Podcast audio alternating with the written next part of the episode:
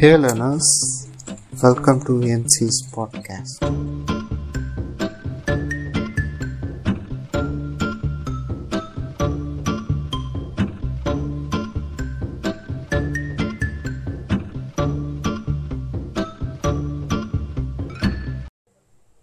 Hey learners uh, இந்த podcast வந்து கொஞ்சம் ரேண்டமைஸ்டாக தான் இருக்கும்.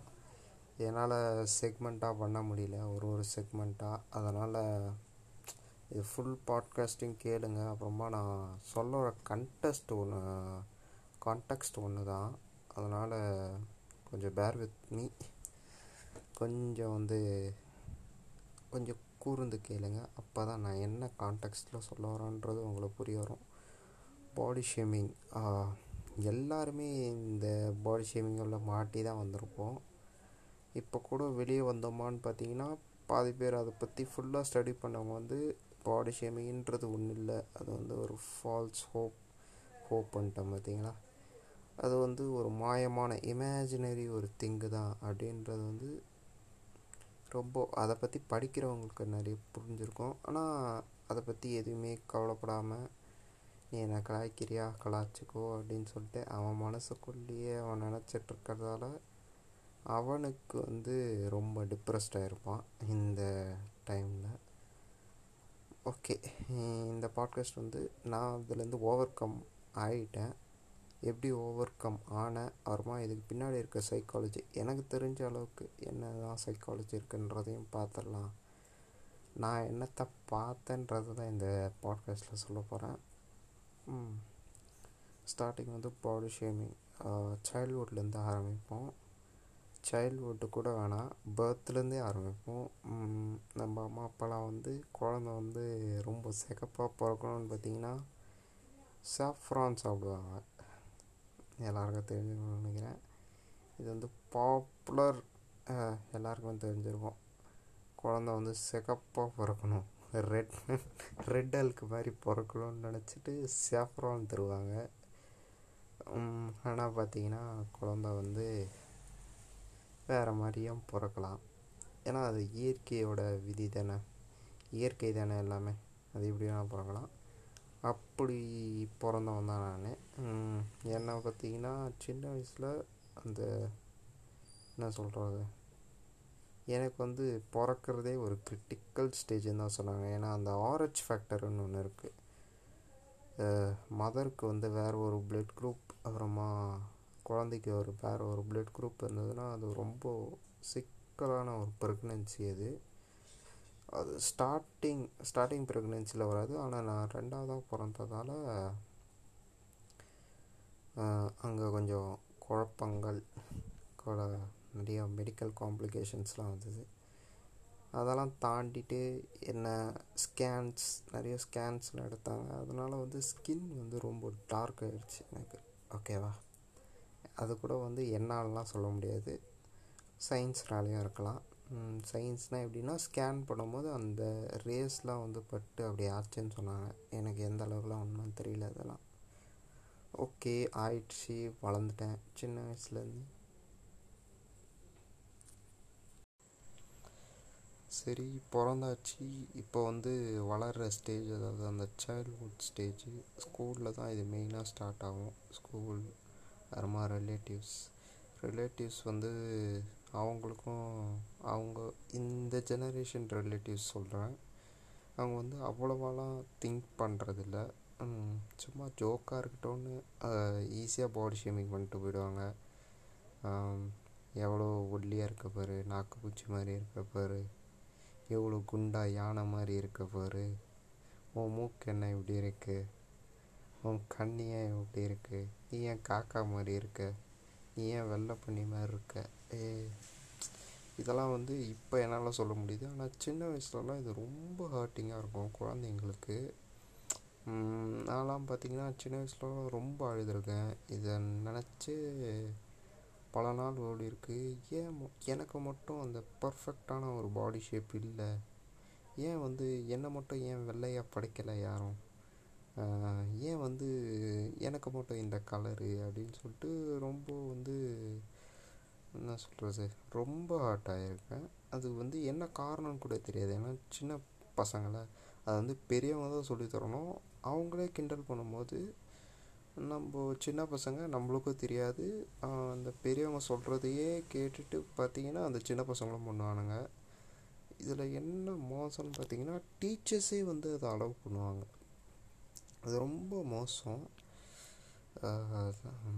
டீச்சர்ஸை வந்து நான் ஒரு லெவலில் நினச்சி வச்சுருக்கேன். ஆனால் வந்து அவங்க ரொம்ப கீழ்த்தனமாக பண்ணாங்க சின்ன வயசில். அதனால் ரொம்ப என்ன சொல்கிறேன் சொல்ல முடியல என்னால். அதை இப்போ நினச்சி பார்த்தாலும். அந்த சினிமாவால் இன்ஃப்ளூயன்ஸ் ஆகிறோன்னு நான் சொல்லியிருப்பேன். ஒரு இப்போ ஃபஸ்ட்டு எபிசோடில் சொல்லியிருப்பேன். பியூட்டினா என்ன அப்படின்றது இந்த சினிமாஸும் தான் பண்ணுது. சின்ன வயசில் நான் நிறைய நினச்சிருக்கேன். சினிமாஸில் வந்து நம்மள மாதிரி ஹீரோஸ் வரணும். இல்லை நம்மள மாதிரி கதைகள் வரணும். அப்போ தான் வந்து நம்மளுக்கு ஒரு ஜஸ்டிஸ் கிடைக்கும். அந்த காலத்தில் வந்து அப்படிலாம் நினச்சிருக்கேன். அப்போது வந்த படம் தான் அனுஷ்கா நடித்த படம். ஒரு குண்டாக இருப்பாங்க. என்ன படம்லாம் தெரில அந்த படத்துக்கு வந்து ரொம்ப முட்டு கொடுத்தேன் நான்.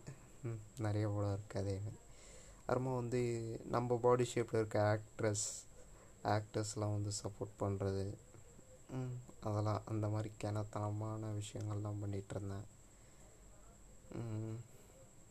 அப்புறமா ஒரு லெவலுக்கு மேலே புரிகிற தன்மை வரும் பார்த்தீங்களா ஏன்டா என்ன பாடி ஷேவிங் பண்ணுறாங்க ஏன் என்னை இப்படி பண்ணுறாங்க அதுக்கு முன்னாடி ஒரு தன்மை இருக்குது புரியறதுக்கு முன்னாடி வந்து ஒரு தன்மை இருக்குது என்னன்னு பார்த்தீங்கன்னா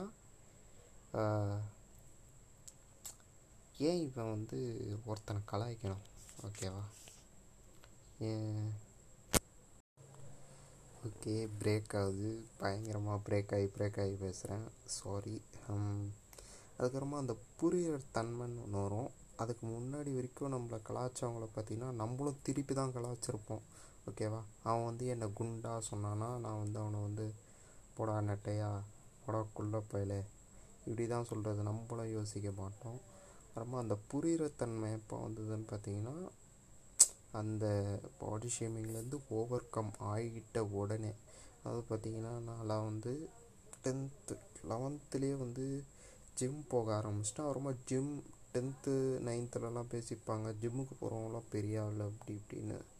நான் லெவன்த்துலேயே ஸ்டார்டிங்கில் போக ஆரம்பிச்சிட்டேன்.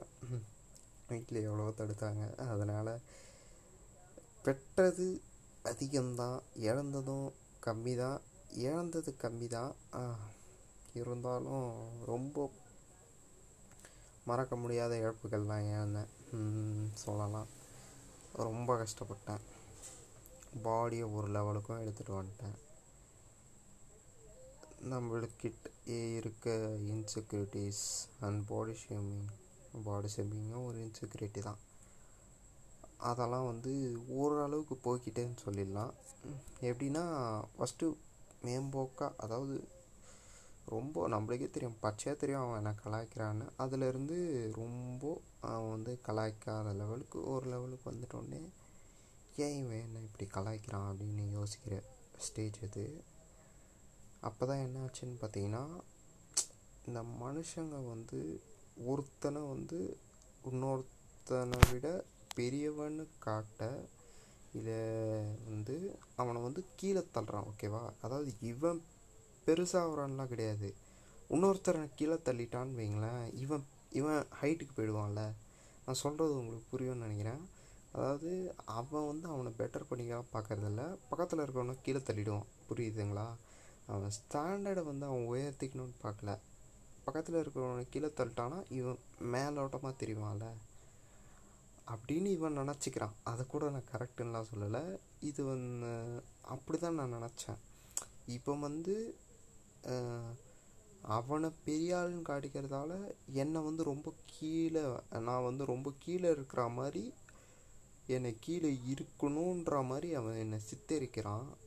அதுக்கப்புறமா இந்த பாடி ஷேமிங்கில் முக்கியமான சைக்காலஜி என்னென்னா இப்போ நீங்கள் இப்போ வந்து நான் நான் வந்து ரொம்ப ஃபேட்டாக இருந்தவன். ரொம்ப ஓபீஸாக இருந்தவன் சொல்லிடலாம். என்னால் அந்த குண்டன்ற வார்த்தையை வந்து இப்போ கூட யூஸ் பண்ண முடியல. ஏன்னா வந்து அது அவ்வளோ பெரிய ட்ராமா வந்து எனக்கு ஏற்படுத்தியிருக்கு அதனால் வந்து அதை ப அதை யூஸ் பண்ணவே வேணாம். குண்டு கருப்பு. கருப்பு வந்து தமிழ்நாட்டில் பற்றி எல்லாருமே பாதி பேர் கருப்பாக தான் இருப்பாங்க. அதனால் கருப்புன்றது வந்து ரேஸை வந்து அவங்க அவ்வளோ இதுவாக பேசிக்க மாட்டாங்க. ஆனால் அந்த குண்டு ஒல்லின்றது இது தான் ரொம்ப குள்ளம் ஹைட்டு இங்கிலீஷில் பேசினா கொஞ்சம் டீசெண்டாக இருக்குது ஆனால் தமிழில் வந்து அப்படி பேசுவானுங்க. ரொம்ப ஹர்ட் ஆகும்.